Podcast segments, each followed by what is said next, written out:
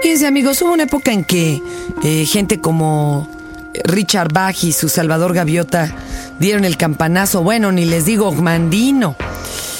O este hombre que escribió sus historias como si él hubiera sido en alguna vida un monje eh, tibetano budista y después haya reencarnado. Después se descubrió que era un electricista. Pero bueno, la constante en ellos era que después de haberlo pasado muy mal, de pronto voltearon hacia sí mismos y se dieron cuenta que no era regla sine qua, non sufrir y que podían vivir la vida de otra forma. Y al principio, eh, con el móvil de compartir este conocimiento y esta euforia que da el descubrir que pues, no tienen por qué estar tan jodido en la vida, lo escriben. Claro, después se vuelve bestseller y ya sabrá Dios que los mueva, pero al principio esta intención es muy amable y muy bella. Viene una escritora, Joan Brady, a México a presentar eh, su segundo libro cuando tú estás aquí. La primera era algo de, de Dios, llegó en su Harley o algo por el estilo.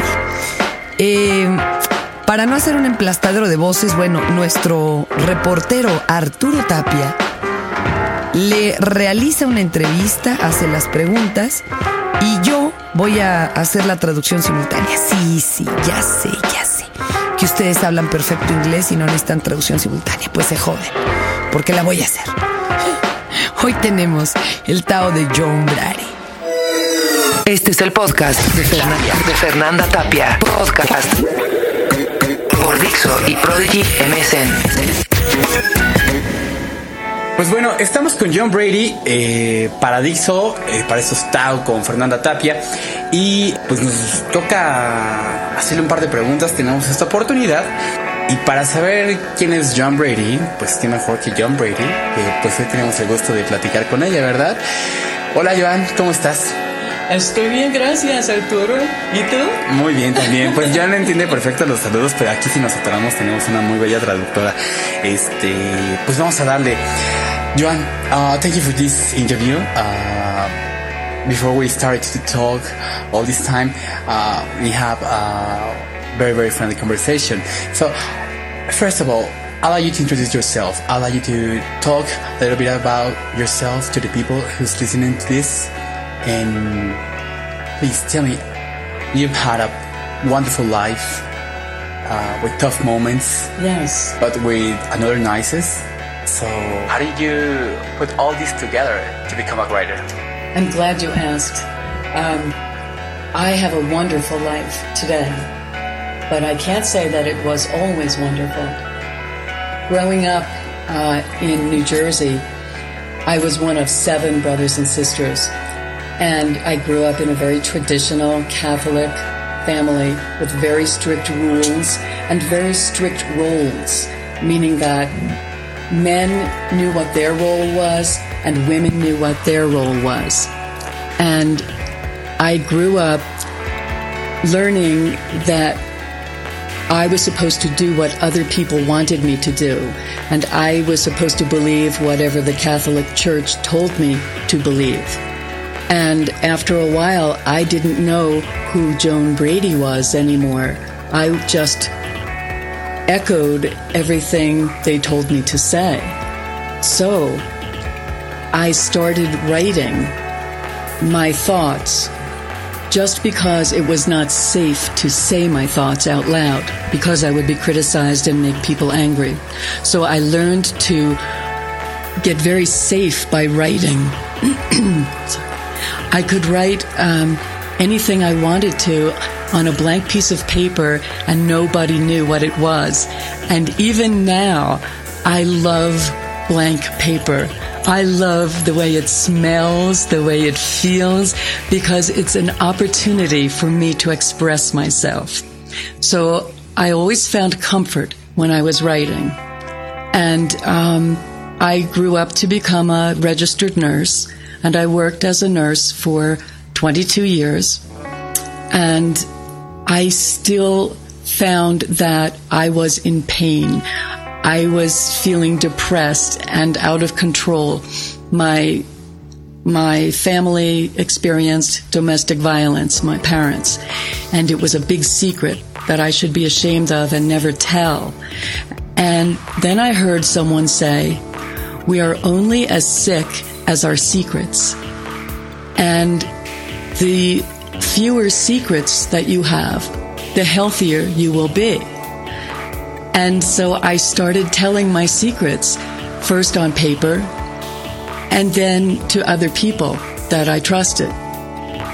And little by little, I came to know myself for the first time in my life when I was, it started in my 30s, and I'm 56 today, and still learning more about myself every day. Every time I do an interview, I learn something else. Me alegra que preguntes. Tengo una vida maravillosa, pero no puedo decir que siempre fue así. Crecí en Nueva Jersey, soy la segunda de siete hijos. Crecí en una familia tradicional católica con reglas muy estrictas y roles muy severos. Eso significa que los hombres sabían cuál era su papel y las mujeres conocían perfectamente cuál era su rol también. Crecí creyendo que debía hacer lo que otros querían que hiciera y que debía creer en cualquier cosa que la Iglesia Católica me dijera. Después de un tiempo, no sabía, después de un tiempo, no sabía más quién era John Brady. Tan solo era eco de todo lo que me pidieron que dijera, así que comencé a escribir mis pensamientos porque no era seguro decirlos en voz alta, porque sería criticada y haría enojar a las personas, así que aprendí a mantenerme segura al escribir. Podía escribir de cualquier cosa en una hoja en blanco y nadie sabría lo que era. Ya no, aún hoy me encanta una hoja en blanco. Me encanta cómo huele, cómo se siente, porque es una oportunidad de expresarme. Siempre hallé confort cuando escribía. Crecí para convertirme en una enfermera certificada y trabajé en ello por 22 años. Y todavía reconozco que estaba sufriendo. Me sentía deprimida y fuera de control. Mi experiencia familiar de violencia doméstica entre mis padres era un gran secreto del que me debía sentir avergonzada y nunca debía hablar. Alguna vez escuché a alguien decir que solo estamos tan enfermos como guardamos secretos. Los menos secretos que tengas, lo más sano estarás. Comencé a contar mis secretos, primero en papel y después a otra gente en la que confiaba. Y poco a poco llegué a conocerme a mí misma por primera vez en la vida cuando empezaban mis treintas. Tengo 56 años hoy y sigo aprendiendo más acerca de mí cada día. En cada entrevista aprendo algo más. Talking about your uh, your decision and your courage to to start to write, what was the sign? What did it tell you that you should do that? I I reached I reached a point where I was getting ready to go to work one day. And I was so unhappy in my life and in my job that I remember thinking I would rather get shot in my arm than listen to my parents fight anymore or go to this job. Wow. Everything was so awful. And it was then that I realized that God does not want us to be this unhappy. A loving God, anyway, would not want us to be this unhappy. So I packed everything that would fit into my car that day. I went to the hospital where I worked and I resigned from my job and I went to my parents' home and asked my mother if she would like to come with me. And she said, Where are you going? And I said, I don't know. I'm going to drive until I run out of road. And she said, No, she did not want to leave my father. And so I, I pointed my car west and I didn't stop until I got to California. And I had no job. I didn't know anyone. I just knew that I was going to refuse to be this unhappy. There had to be something better. Llegué al punto donde estaba listándome para ir a trabajar un día y estaba tan infeliz con mi vida y mi trabajo que preferiría recibir un disparo en mi brazo que escuchar a mis padres pelear de nuevo o ir a ese empleo. Todo era tan horrible y fue entonces que me di cuenta que Dios no nos quiere así de infelices. Un Dios amoroso, de cualquier modo, no nos quiere tristes. Así que empaqué todo lo que cupo en mi auto. Ese día fui al hospital donde trabajaba y renuncié. Volví a mi casa, a casa de mis padres, y le pregunté a mi madre si quería venir conmigo y ella me dijo, ¿a dónde vas? Y yo respondí, no lo sé, voy a manejar hasta salir del camino. Y me respondió que no quería dejar a mi padre. Dirigí mi auto hacia el oeste y no paré hasta que llegué a California. Y no tenía empleo, no conocía a nadie y solo sabía que me iba a negar a ser así de infeliz, que tenía que ser alguien mejor. You know, it's curious how when you start to drive to until you get out of the road, you find your way. And I think that you are guided. And I would love to give an example, if I may. Um, I was driving on Interstate 10, which goes all the way across the USA from the east to the west. And when I got to this little town in Gila Bend, Arizona, I Uh, there was a sign that said Los Angeles be be in the right lane and San Diego get in the left lane. And so that was the first time I thought about where I was going and I had to make a decision. So I decided to go to Los Angeles. But when I did, there was a man, a car in that lane, and he would not let me move over into that lane. And so the next thing I knew, there was a sign saying, Welcome to San Diego. And I said, Okay, because I felt guided. And, and I know that I was, because San Diego is exactly where I met the agent who introduced me to people who got my book published. And, you know, the rest is history. Sí, claro. Y creo que uno es guiado. Me encantaría dar un ejemplo si puedo. Estaba manejando por la Interestatal 10 que cruza todos los Estados Unidos de este a oeste. Y cuando llegué a un pequeño pueblo en Arizona, había una señal que decía Los Ángeles por carril derecho y San Diego por carril izquierdo. Y por primera vez me pregunté hacia dónde iba. Así que tuve que tomar una decisión. Decidí ir a Los Ángeles, pero cuando lo intenté, había un auto que no me dejó tomar ese camino. Y para cuando me di cuenta, había un letrero de bienvenidos a San Diego. Y me dije, está bien, porque me sentí guiada y sé que lo fui, porque San Diego es exactamente donde conocí a la gente que me presentó al equipo que publicó mi libro. Y sabes, el resto es historia. I'd like you to tell me the, your point of view, talking about God for the rest of the humanity. Right now, God is back, and nobody doubts that. Uh, he's back uh, in politics, uh, he's back in governments, and he's back in wars. So everything is doing on his name. I'd like you to tell me about this. What's your opinion? Well, my opinion, first of all, is that he really never went anywhere. I think God has been at the uh, core of every war that has ever been fought. It astounds me that almost, if not every war that has been fought, has had some religious controversy involved in it. It- It's always been about God. And I resented the kind of God that I learned about in Catholic school. I learned to fear God and and learned to feel very unworthy. In fact, some of the prayers in the Catholic Church even go as far as to say, "Lord, I am not worthy of you that you should come under my roof."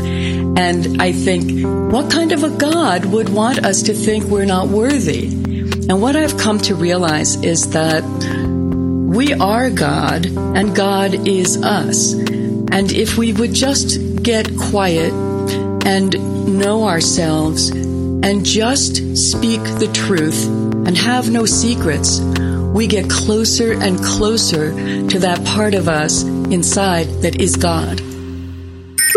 Mi opinión es que realmente él no fue a ningún lado. Creo que Dios ha estado asociado a casi cualquier guerra que se ha peleado. Y me asombra que casi todas o todas las guerras tienen alguna controversia religiosa. Siempre es acerca de Dios. Yo he prescindido de la clase de Dios que me enseñaron en la escuela católica.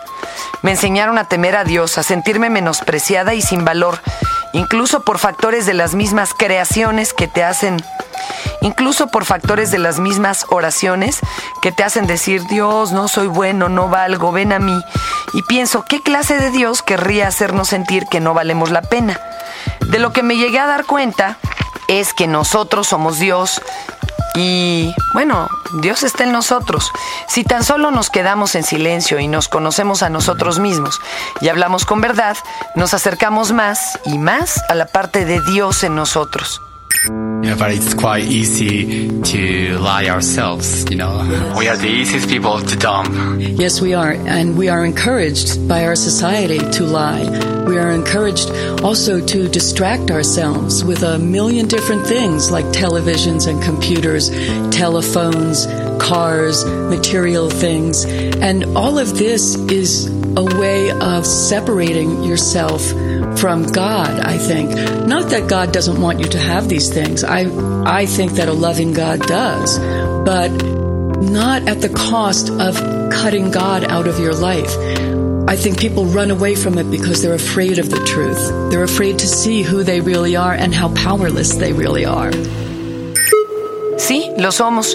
Y somos alentados a mentir por nuestra sociedad. Somos alentados también a distraernos de nosotros mismos por millones de cosas diferentes como la televisión, computadoras, teléfonos, autos, cosas materiales. Y todo esto es un modo de alejarte de Dios. No es que Dios no quiera que poseas cosas. Creo que un Dios amoroso quiere que tengas lo que quieres, pero no al costo de perderte de esa parte de Dios en tu vida. Pienso que la gente huye de Dios por temor a ver quiénes son realmente, por temor a la verdad y hallarse impotentes. One thing I have found in your books is that uh, you encourage people to uh, look themselves into the mirrors and not into the TVs or movie screens. Uh, I found that very, very novel. I, I wanted to let you know. About your last book, tell me, why does this little girl who grew up and was escaping from the past, he was running from the past, now suddenly he faces again?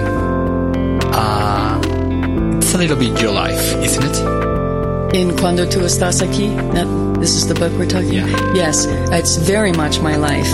And I've never seen anyone address the subject of adult children of domestic violence. When we talk about domestic violence, first of all, it's rare that we even talk about domestic violence. But when we do, we we concentrate on the little children and how they are affected immediately in the acute situation but I don't see any studies or any hear any talk about what that kind of a history does to your relationships when you become an adult. And I myself was very afraid of becoming what my mother was, which was abused. And a, an abused woman with seven children and nowhere else to go, so she had to stay and take the abuse.